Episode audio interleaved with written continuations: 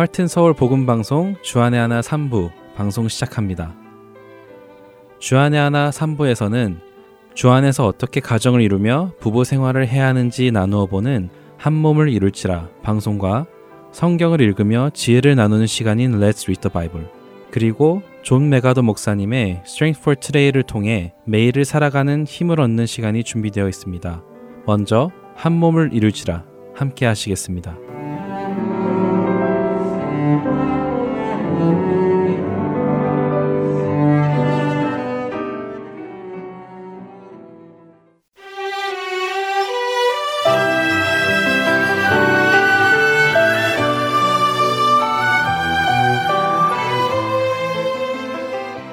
애청자 여러분 안녕하세요. 한 몸을 이룰지라 진행의 권선영입니다. 안녕하세요. 박상준입니다. 오늘은 먼저 한 가지 질문을 드리며 방송을 시작해 보려 합니다. 어떤 질문이죠? 혹시 늙은 아기나 빠른 거북이라는 말을 들어보신 적이 있으신가요? 네? 아니요. 늙은 아기나 빠른 거북이라는 말은 말이 안 되는 말이잖아요. 아, 그렇죠. 그런 말은 없습니다. 그런 말 자체가 모순적인 것이죠. 그렇죠. 모순인 거죠. 그럼 완벽한 가족이 있다는 말은 어떠세요? 음, 완벽한 가족이요. 사실 그 말도 모순인 것이네요. 네, 그렇습니다. 세상에 완벽한 가족은 없습니다. 완벽한 남편, 완벽한 아내, 완벽한 자녀가 없듯이 말이죠. 가족은 끊임없이 성숙해져 가는 과정 속에 있기 때문에 미성숙한 게 정상인 것입니다. 완벽하지 않은 사람들끼리 완벽한 관계를 가지려 한다는 생각부터가 잘못된 기대일까요? 네, 맞습니다. 우리는 그 어떤 모습으로도 완벽할 수 없는 존재들인데 완벽함에 대한 부질없는 동경심을 가지고 있죠. 그런데 우리는 내 자신은 미성숙하고 완벽하지 않으면서 가족에게는 완벽하기를 바라는 모순적인 생각을 하는 죄인인 것 같아요. 네, 그렇죠. 그래서 예수님이 형제의 눈 속에 있는 티는 보고 내 눈 속에 있는 들보는 깨닫지 못했냐라고 질책에 말씀하셨죠. 네. 특히 가정에서 아내로 엄마로 살게 되면서 더욱 이 말씀에 고개가 숙여질 때가 한두 번이 아닌 것 같아요. 아이들에게는 다 너희들 잘 되게 하려고 그래. 라는 명목으로 아이들에게 과하게 푸시하고 좀 더, 좀 더 하면서 아이들 영혼을 피폐하게 하지 않았나 하는 우려가 생길 때가 있습니다.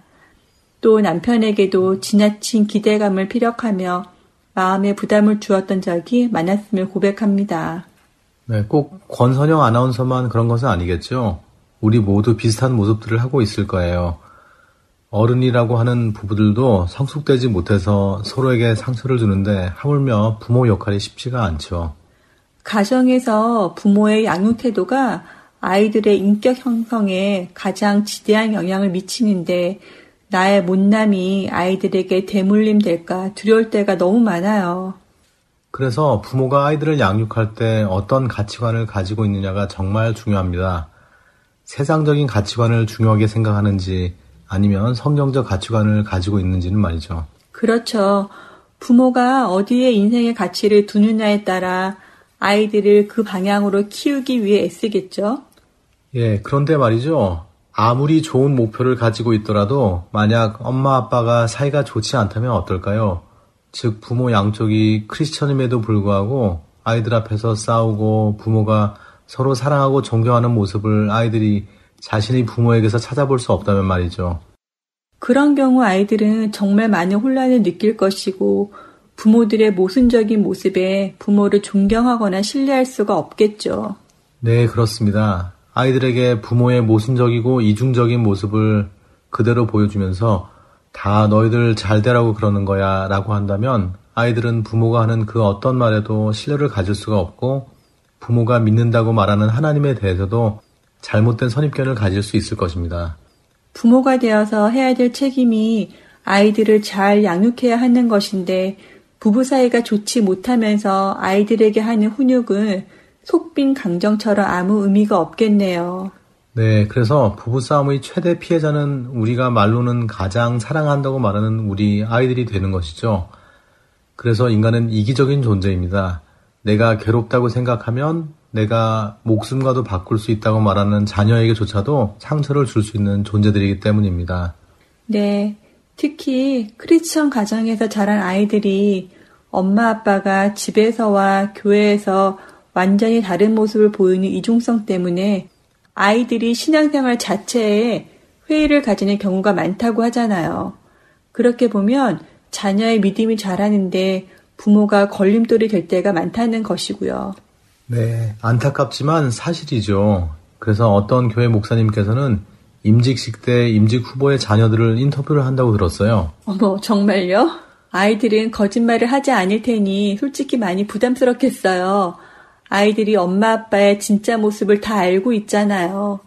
우리 엄마 아빠가 어떤 사람인지, 정말 하나님 말씀대로 살기 위해 노력하는 사람인지 아닌지 모두 다 알고 있죠. 아이들 인터뷰 때 전혀 마음에 부끄럼이 없다면 좋을 텐데 아마 많이들 그러지 못할 것 같아요. 저희부터도 가정에서 아이들의 신앙에 선한 영향력이 되는 부모인지 생각해보면 부끄러운 모습이 많이 있잖아요. 네, 아이들 앞에서라도 조심해야 하는데 감정이 격해지면 아이들 앞에서도 험한 모습을 막 보였을 때도 있었으면 고백하고 후회가 됩니다. 아이들이 겉으로 표현을 안 할 뿐이지 엄마 아빠의 갈등을 가장 가까이에서 겪으며 정서적, 영적으로 가장 큰 위협을 느끼게 되죠. 아빠, 엄마 양쪽 눈치를 봐야 하는 그 심정은 불안함이 극치라고 하더라고요. 그래서 가정 불화의 최대 피해자가 자녀들이라고 하는 것 같아요. 제가 예전에 한국에 있을 때 어린이 미디어 아트 전시를 진행한 적이 있었어요. 그때 있었던 일인데요. 미디어 아트는 관람자가 작품과 직접 소통하며 작품을 경험할 수 있는 것인데 어떤 아이가 작품 앞에서 무엇을 어떻게 해야 하는지 몰라 어묵거리고 있어서 제가 참여할 수 있도록 조금 설명을 해 주었어요. 네, 그러면 아이에게 도움이 되었겠네요. 네, 저는 아이를 도와주려고 설명을 해 주었는데 전혀 예상 밖의 상황이 생겼어요. 예상 밖의 상황이요? 어떤 상황이었죠? 곁에 있던 엄마가 저에게 저는 아이가 스스로 창의적으로 생각할 수 있게 어떤 가이드라인도 말해주지 않아요 라고 하는 것이었어요. 저는 그 전시회의 진행자로서 아이에게 가르쳐 준 것인데 그것이 자신의 아이의 창의성 개발에 방해가 되었다는 뜻으로 자신의 기분이 상함을 노골적으로 표현하시더라고요. 아, 권선영 아나운서는 아이를 도와주려고 한 선의의 행동이었는데 그 어머니에게는 자신의 교육 방법에 방해가 되었다는 말이군요. 네, 그랬죠. 물론 그 어머니의 자녀 교육관에 대해서는 존중합니다. 그런데 한 가지 안타까운 마음이 들었어요. 어떤 것이 안타까우셨죠? 그건 저의 잘못을 지적하시는 어머니의 태도였는데요. 아이 앞에서 정색을 하시며 저를 나무라듯이 말하는 그 엄마 때문에 저의 감정도 상했지만 그런 엄마의 반응에 그 아이도 굉장히 난처하고 불편해 보였어요. 안타깝네요. 그 어머니의 자식 사랑과 확고한 교육 가치관은 인정할 수 있지만 그렇다고 나와 다른 생각을 가진 사람에 대한 태도와 해결하는 방식은 옳은 태도가 아닌 것 같네요. 네. 제가 드리려는 말씀은 아무리 옳은 말을 한다 하더라도 그 방법과 태도가 옳지 못하면 전하는 말도 전달이 되지 않는다는 말씀을 드리려는 것입니다. 예, 방금 나누신 에피소드를 부부 관계에 대입해서 생각해 보면 좋은 교훈을 얻을 수 있겠어요.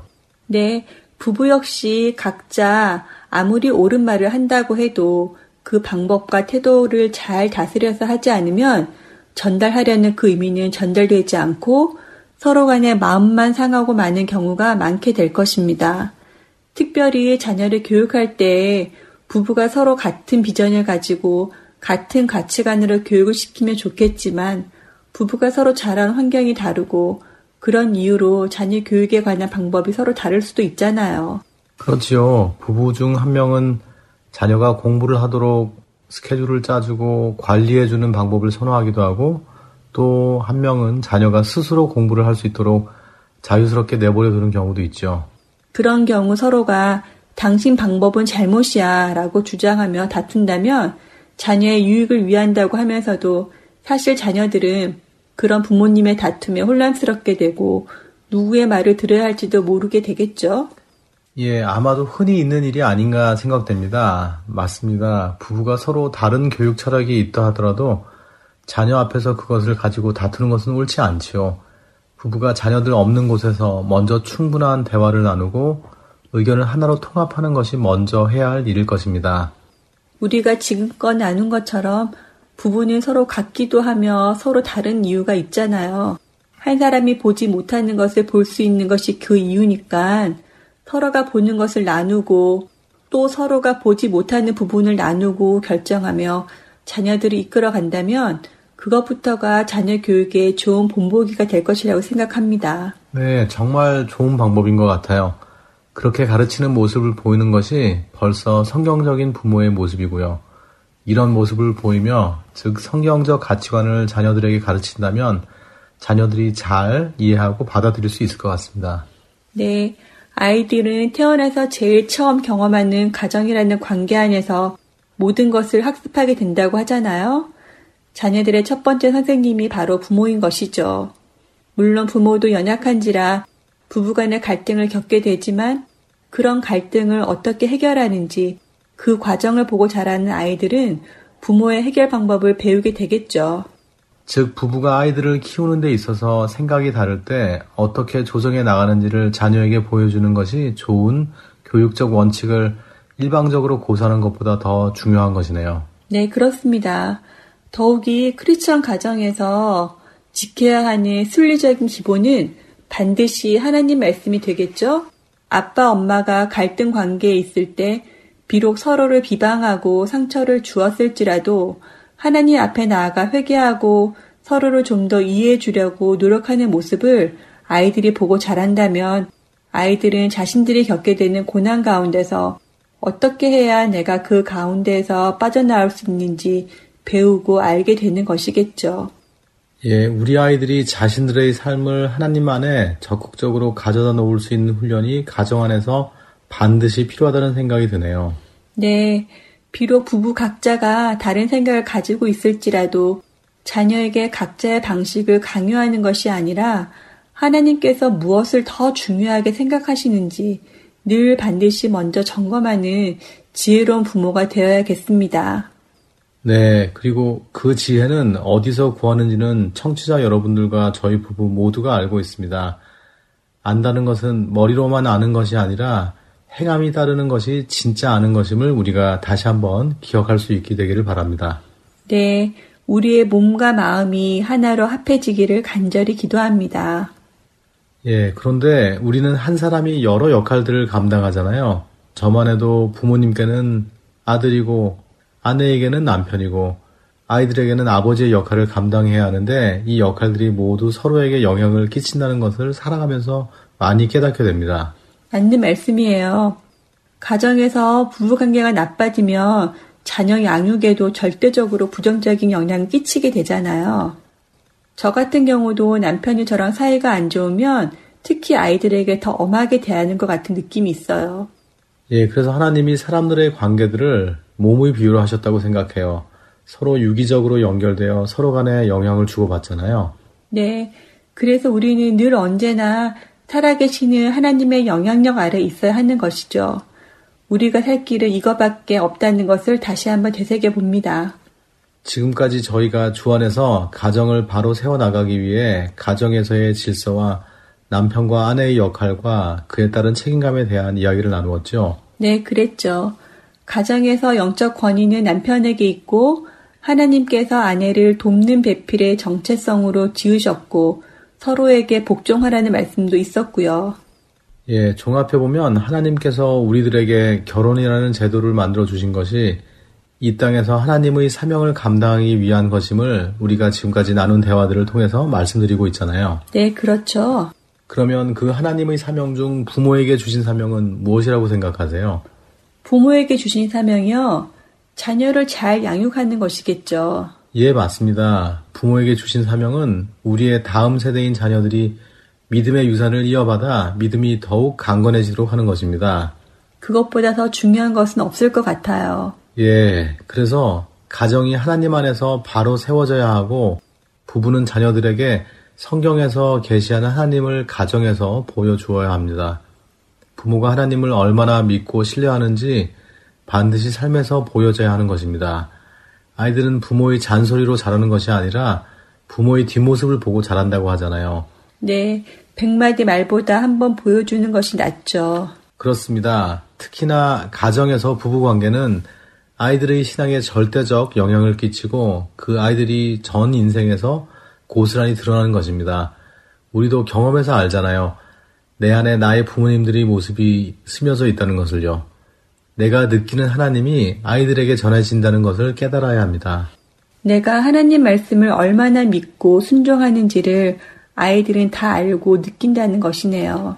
예, 부족하지만 모든 것을 하나님께 의탁하는 삶의 모습이 아이들에게 보여주는 최고의 신앙 교육인 것 같습니다. 우리가 자녀를 사랑한다고 생각하고 자녀를 위해서는 목숨도 내어줄 것 같은 마음이잖아요. 그렇다면 그런 마음으로 믿음 안에서 올바로 살아가는 모습을 보여줄 수 있을 것입니다. 전에는 자녀를 성경적 가치관으로 키우기 위해서 아이들에게 큐티하게 하고 말씀 암송하게 했고 엄마인 제가 성경을 읽고 아이들과 성경에 대한 이야기를 하고 하는 것들이 아이들 신앙교육이라고 생각했어요. 어, 그러면 이제 생각이 바뀌셨나요? 네, 이제 완전히 생각이 바뀌었어요. 아이들에게 말씀을 더 읽게 하고 큐티하고 하는 것들이 의미가 없다는 것이 아니라 이런 것들보다 더 중요한 것이 있다는 것을 알게 됐습니다. 저희 아이들도 이제 7학년, 5학년이 되면서 자신들이 보고 느끼는 생각들이 있음을 부모로서 많이 느끼게 되잖아요. 네, 아이들이 이제는 부모가 말하는 것이 다 옳은 것이 아니라는 것도 알고 부모의 모순적인 모습도 알고 있죠. 네, 아이들도 이제는 엄마 아빠가 하나님 말씀대로 사는지 안 살고 있는지는 분별하는 나이가 되었다는 것이죠. 부모가 종교 행위로 하나님을 찾는지 아니면 진정으로 하나님을 경외하고 있는지를 아이들이 다 안다는 것을 느낍니다. 참 부끄럽지만 아이들에게 부모로서 얼마나 많이 모순적인 모습을 보였는지 생각하면 아찔하네요. 신앙은 공부가 아니라 삶인 것인데 우리의 종교행위가 얼마나 위선적으로 아이들에게 비춰줄지 엄중히 생각을 해보아야 할 것 같습니다. 우리 아이가 성경을 통독했다고 하나님을 알고 신뢰하는 것은 아닌 것이죠. 네, 저는 예전에는 그럴 수 있다고 생각했지만 이제는 절대 그럴 수 없음을 깨닫게 되었습니다. 겉으로 보여지는 성경 통독이라는 행위로 부모는 우리 아이들의 믿음이 자란다고 만족할 수 있으니까요. 우리가 자녀들에게 기대하는 것과 하나님이 우리 자녀들에게 꾸는 꿈이 같지 않다면 우리는 나의 육신의 정욕, 안목의 정욕, 또 이생의 자랑을 위해 자녀를 키우고 있는 것임을 엄중히 깨달아야 할 것입니다. 자녀도 내 욕심을 채우기 위한 도구로 사용할 수 있음을 깨닫고 더 늦기 전에 회개해야 합니다. 생각해보면 자녀의 믿음에 악영향을 끼치는 원인을 제공하는 부모가 가장 악한 부모일 것이라는 생각이 듭니다. 자녀로 하나님께 가까이 가도록 돕는 것이 아니라 오히려 하나님으로부터 멀어지게 한다면 그것만큼 악한 것이 없겠죠. 하나님께 큰 책망을 받을 일이라는 생각이 드네요. 그런 일이 없도록 스스로 늘 깨어 있어야 하겠습니다. 마무리하면서 전에 한국에서 유행하는 우리 아이가 달라졌어요 라는 프로그램을 말하고 싶네요. 아, 그 프로그램 알죠? 문제가 있는 아이들을 관찰하고 상담하는 방송이었죠? 네. 그 프로그램을 보면 처음에는 아이에게 문제가 있다고 상담을 요청해 오는데 결국 대부분의 아이들의 문제는 부모의 잘못된 양육으로 비롯된 것임을 많이 보여주더라고요. 예, 맞습니다. 부모의 쓴뿌리 때문이거나 아니면 가정 불화 때문에 또는 부모의 과도한 기대감 때문에 이상 행동을 보이는 아이들이 많이 나오더라고요. 네. 그래서 그 해결법은 바로 부모가 바뀌면 아이들이 바뀐다는 것이었어요. 예, 많은 것을 시사하고 있습니다. 부모가 아이들의 신앙에 걸림돌이 아닌 디딤돌이 되는 것이 하나님이 우리에게 주신 최대의 사명인 것입니다. 애청자 여러분의 가정과 저희들이 비록 부부가 갈등의 상황이 있을지라도 하나님이 우리들에게 맡겨주신 가장 귀한 선물을 잘 지키는 청지기로서의 부모가 될 수 있기를 바라며 저희는 다음 시간에 다시 찾아뵙겠습니다. 자녀에게 믿음의 디딤돌이 될 수 있기를 간절히 바라며 다음 시간에 다시 만나 뵙겠습니다. 안녕히 계세요. 안녕히 계세요.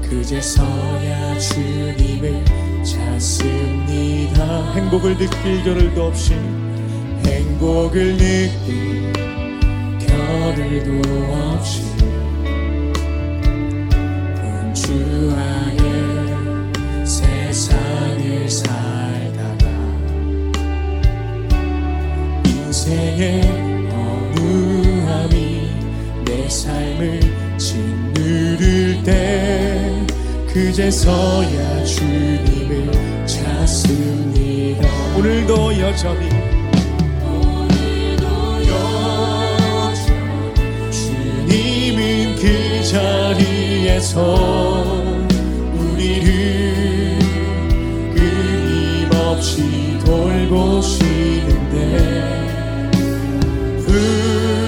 부족한 내 영혼을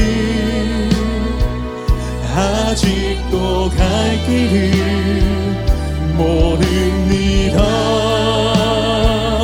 내게 믿음 주소서 내 연약한 마음 돌보소서 주님의 사랑 알게 하소서 영원까지 그의 백성 지키시는 우리 하나님 바라보며 살게 하소서 한 번 더 고백하면 좋겠습니다. 하늘을 볼 겨를도 없이 하늘을 볼 겨를도 없이 정신없이 세상을 살다가 마음에 먹먹함이 내 삶을 짓누를 때 그제서야 주님을 찾습니다. 행복을 느낄 행복을 느낄 겨를도 없이 분주하게 세상을 살다가 인생의 허무함이 인생의 허무함이 내 삶을 짓누를 때 그제서야 주님을 찾습니다. 언제나 사랑의 주님은 언제나 자리에서 끝까지 놓지 않고 붙드시는데 부족한 내 마음은 아직 돌아올 줄 모릅니다. 내게 믿음 내게 믿음 주소서. 내 연약한 마음 돌보소서. 한없는 주님의 사랑 알게 하소서. 영원까지 그의 백성 지키시는 우리 하나님. 바라보며 살게. 내게 믿음 주소서. 내게 믿음 주소서 내 연약한 마음 돌보소서 한없는 주님의 사랑 알게 하소서. 영원까지 그의 백성 지키시는 우리 하나님 바라보며 살게. 내게 믿음 보여주시옵소서. 내게 믿음 주소서. 내 연약한 마음 돌보소서. 한없는 주님의 사랑 알게 하소서.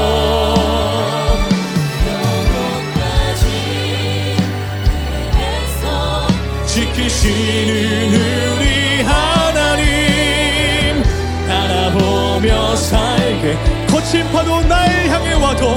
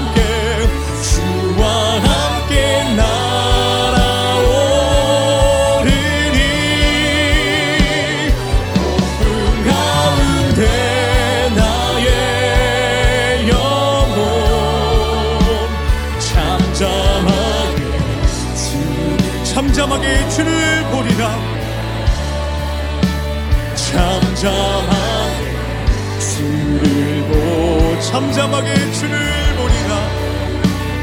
잠잠하게 주를 보리라.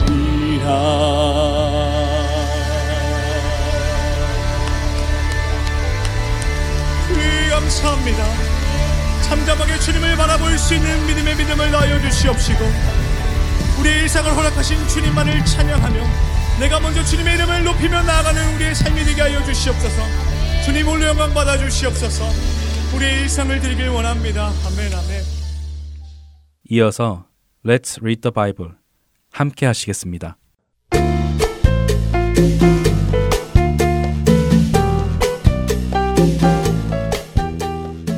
애청자 여러분 안녕하세요. Let's Read the Bible 진행의 유사랑입니다.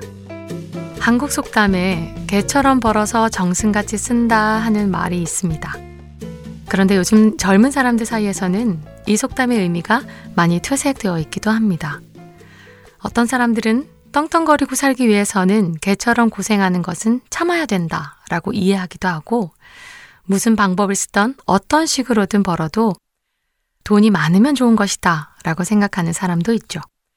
그러나 이 말의 의미는 비록 천한 일을 하여 돈을 벌었어도 그 돈은 깨끗하고 값지게 써야 한다는 말입니다. 요즘 사람들은 돈을 어떤 방식으로 버는가에 대해 크게 관여하지는 않는 것 같습니다. 불법을 통해서도 돈을 벌 수 있다면 불법을 행하는 것도 크게 신경 쓰지 않기도 하죠. 일단 돈을 많이 벌어 놓으면 그 돈이 다 해결해 줄 수 있을 것이라 믿기 때문입니다. 오늘 읽을 잠언 10장 2절은 이렇게 시작합니다. 불의의 재물은 무익하여도 우리의 생각과 조금 다른 말씀 아닌가요? 불의의 재물이 무익하다. 다시 말해 아무런 유익이 없다는 말입니다. 옳지 못한 방법으로 재물을 모으는 것이 비록 비도덕적이기는 하지만 그렇다고 아무 유익이 없을까요? 그래도 그 돈을 잘 사용하면 되지 않을까요? 그러나 그것은 우리의 생각이고 성경은 그렇게 말씀하시지 않습니다. 무익하다고 하시죠. 그러면 성경은 왜 불의한 재물이 무익하다고 하실까요? 이어지는 2절의 후반부를 보면 그 답을 알 수 있습니다. 공의는 죽음에서 건지느니라. 그렇습니다. 바로 죽음과 생명, 그것과 관련이 있는 것입니다. 불의의 재물은 무익하여도 공의는 죽음에서 건지느니라. 사람들이 재물을 모으려는 이유는 무엇일까요? 불의한 것을 무릅쓰고라도 재물을 모으려는 이유는 무엇인지요? 그 재물이 자신을 지켜줄 것이라고 믿기 때문입니다. 그 재물이 어려운 일을 만날 때 해결해 줄 것이고 그 재물이 곧 자신의 힘이라고 생각하고 그 재물이 자신이 하고 싶은 일들을 할 수 있도록 해줄 것이라고 믿기 때문입니다. 그러나 그런 생각으로 재물을 모은다 하더라도 그 재물은 그 사람에게 궁극적인 생명을 주지는 못합니다. 더욱이 그렇게 불이하게 모은 재물은 하나님의 심판의 대상이 됩니다.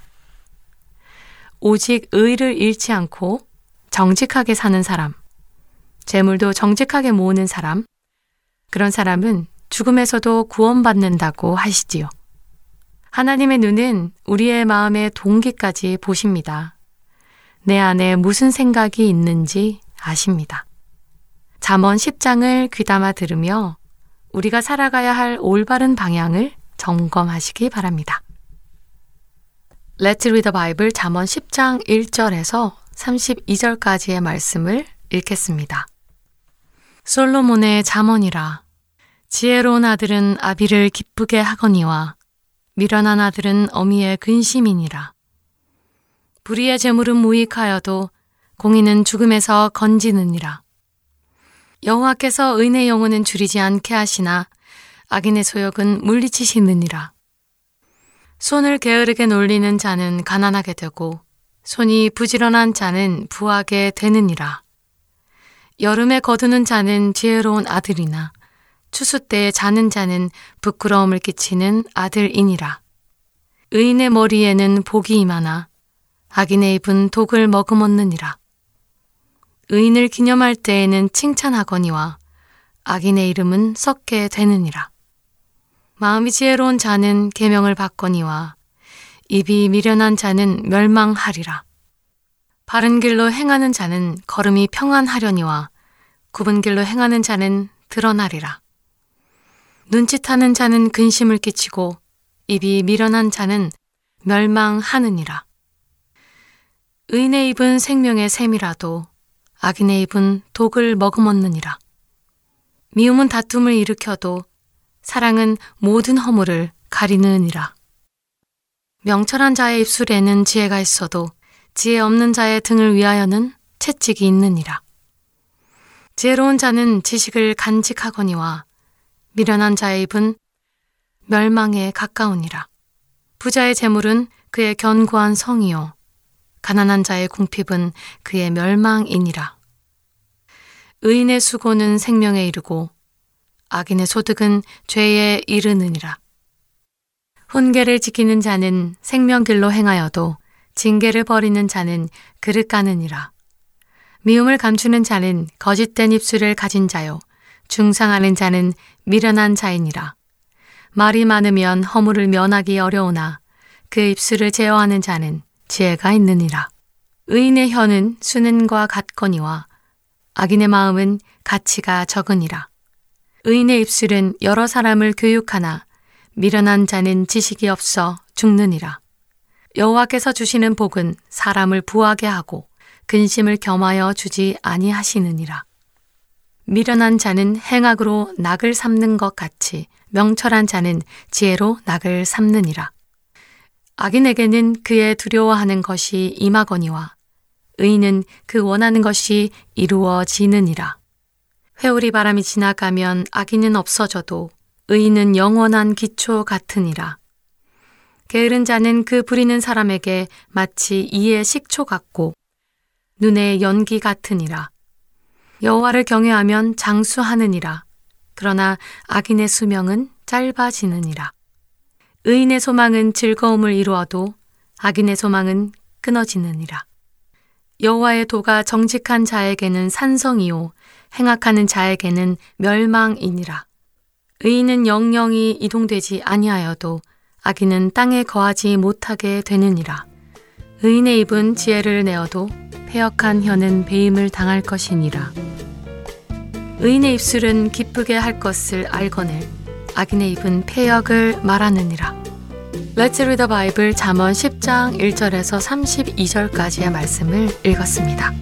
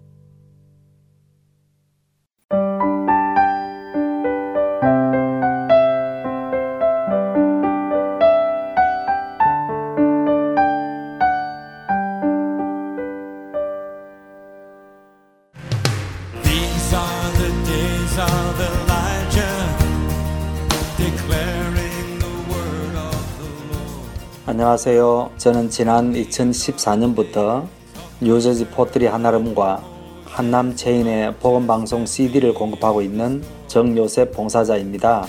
믿지 않는 분들에게는 예수님의 복음을, 믿는 자들에게는 생각과 마음을 지킬 수 있도록 도와주는 복음방송이 정말 얼마나 감사한지 모릅니다. 우리 주님께 찬양과 영광을 돌려드립니다. 감사합니다. 안녕하세요. 저는 오하이오의 페어본에 있는 한국 마켓과 영식당 그리고 콜럼버스에 있는 풍민식당과 사라가 식품점에 복음방송의 CD를 비치하고 있습니다. 하나님께 복음을 전하는 작은 일에 사용하여 주심을 감사드립니다. 그런즉 저희가 믿지 아니하는 일을 어찌 부르리요 듣지도 못한 일을 어찌 믿으리요 전파하는 자가 없이 어찌 들으리요 보내심을 받지 아니하였으면 어찌 전파하리요 기록된 바 아름답도다 좋은 소식을 전하는 자들의 발이여 함과 같으니라 복음 전파 사역의 동역자가 돼 주시겠습니까? 내일이 아니라 바로 오늘입니다. 할텐 서울 복음 성교회로 전화 주십시오. 전화번호는 602-866-8999번입니다.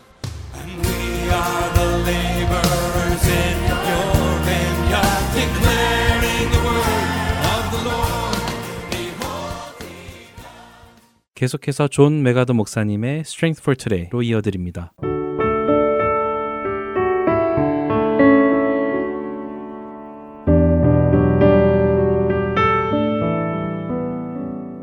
애청자 여러분 안녕하세요.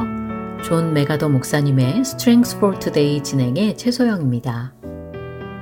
성경은 하나님이신 예수님께서 자기를 비워 종의 형체를 가지셨다고 말씀하십니다. 이 말씀은 무슨 의미일까요? 오늘은 이 말씀의 의미를 생각해 보며 종으로 오셔서 하나님의 뜻대로 순종하시고 우리를 섬겨주신 예수님에 대해 묵상하는 시간 되시길 바랍니다. 오늘 Strength for Today의 제목은 종으로 오신 예수님입니다. 오히려 자기를 비워 종의 형체를 가지사 사람들과 같이 되셨고 빌립보서 2장 7절 말씀 예수님은 하나님의 뜻에 자신을 완전히 복종하셨습니다. 예수님께서 자기를 비우셨다는 이 말씀은 자신의 특권을 포기하셨다는 것뿐 아니라 예수님께서 종이 되셨다는 것을 의미합니다.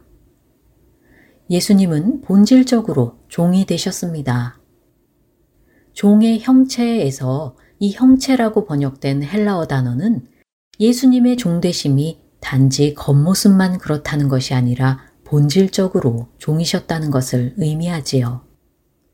이것은 마치 망토와 같이 입었다 벗었다 할 수 있는 것이 아니라는 것입니다. 예수님이 겉모습만 종이었거나 어떤 특정한 때만 종이셨다는 것이 아니라 본질적으로 진정한 종이셨다는 것이지요. 빌립보서 2장에서 그러한 예수님의 모습이 잘 나타나 있습니다. 아버지의 뜻대로 행함으로써 진정한 종속 노예의 모습을 보여주고 계신 것이지요.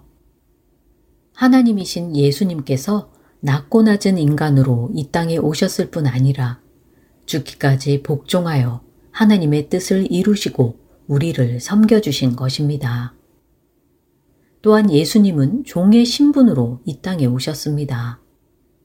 그 당시 종속노예들이 자신에게 아무 소유권이 없었던 것과 마찬가지로 예수님도 그러셨지요. 하나님이신 예수님은 모든 것의 주인 되신 분이십니다. 하지만 이 땅에 오셨을 때 예수님은 어떤 것도 자신의 소유로 가지신 것이 없으셨지요. 태어날 방도 없으셨고 머리 둘 곳도 없으셨으며 예루살렘의 왕으로 입성하실 때 타고 가실 나귀도 다른 사람에게서 빌리셨습니다. 또한 십자가에서 죽으신 후 장사 지낼 무덤도 소유하고 있지 않으셨지요. 이 땅에서 모든 것을 가지고 누릴 수 있는 권리를 가진 유일한 분이신 예수님은 오히려 종이 되셨습니다. 예수님은 다윗 왕가의 합당한 후계자이셨고 인간으로 오신 하나님이셨으나 이 세상에서 어떤 특권도 가지지 않으셨지요. 예수님은 아무것도 소유하지 않으셨지만 모든 사람들을 섬기셨습니다. 완전한 종이신 예수님은 마태복음 20장 27절에서 제자들에게 이렇게 말씀하셨습니다. 너희 중에 누구든지 으뜸이 되고자 하는 자는 너희의 종이 되어야 하리라. 여러분들은 어떠신가요? 다른 사람들이 나를 섬겨주기를 바라면서 높은 자리에 앉으려 하지는 않으신가요? 아니면 으뜸이 되고자 하는 자는 종이 되어야 한다는 말씀대로 하나님과 다른 사람들을 섬기고 있나요? 우리 모두 예수님을 본받아 진정한 종이 되어야 할 것입니다. 그렇게 되도록 도와달라고 예수님께 기도하시길 바랍니다. 종 대신 예수님을 깊이 생각하며 예수님을 따라 진정한 종으로 살아가는 여러분들 되시길 소망하며 오늘 Strengths for Today 마칩니다. 안녕히 계세요.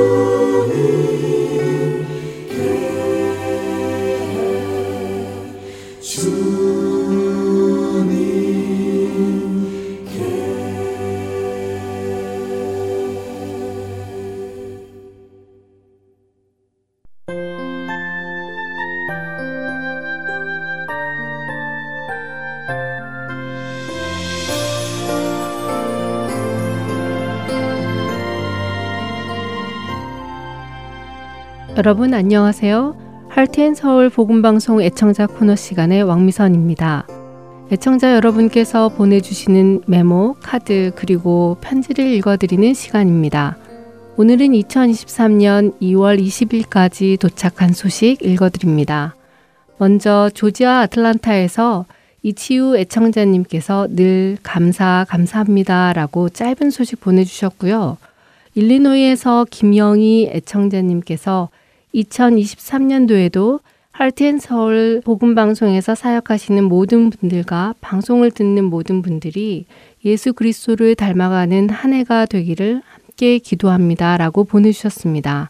아멘. 감사합니다. 그렇게 되기를 원합니다.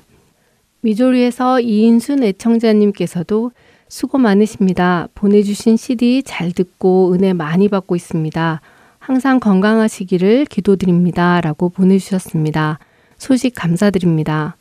뉴햄프셔에서 키비 봉자 애청자님께서 새해에도 건강하시고 주님의 은혜와 사랑 가운데서 복음방송 보내주시는 관계자님들에게 늘 은혜의 말씀 보내주셔서 감사하며 살고 있습니다.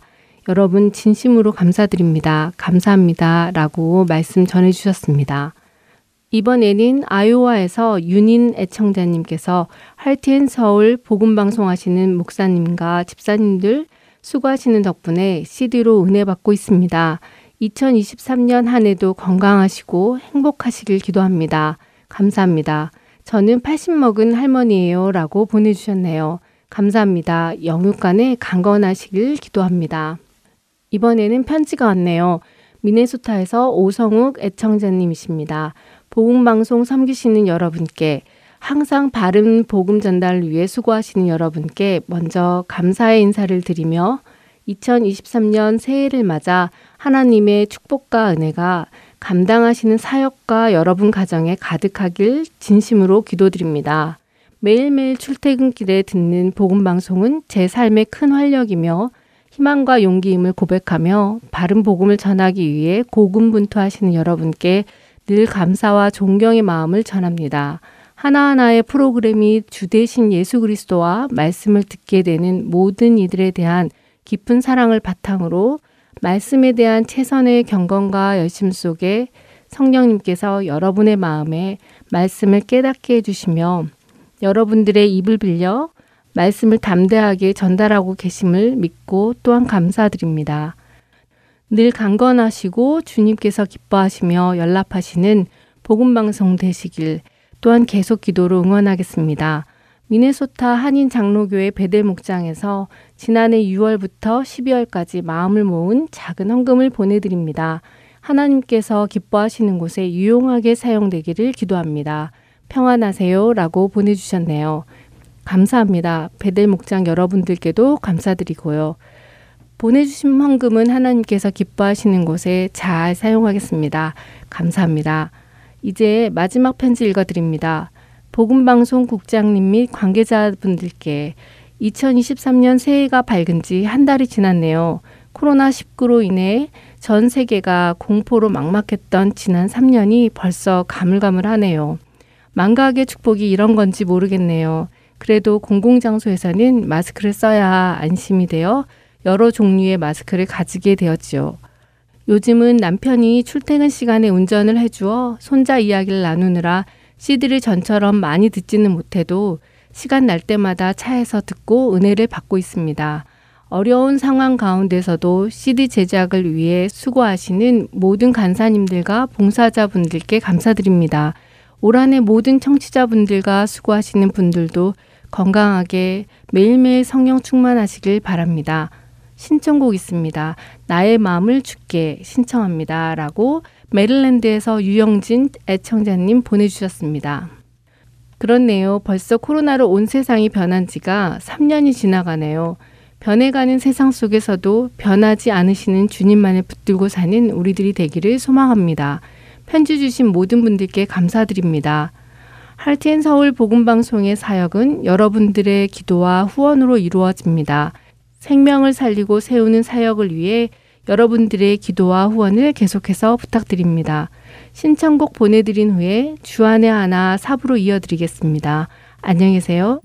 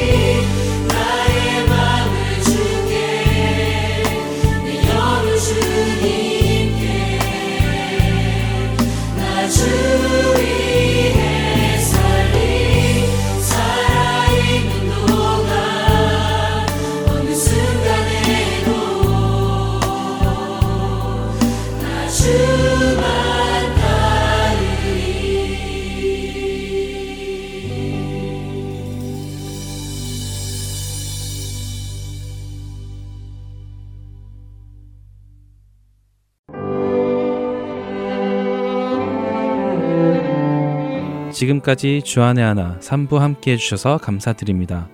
계속해서 주안의 하나 4부로 이어집니다. 감사합니다.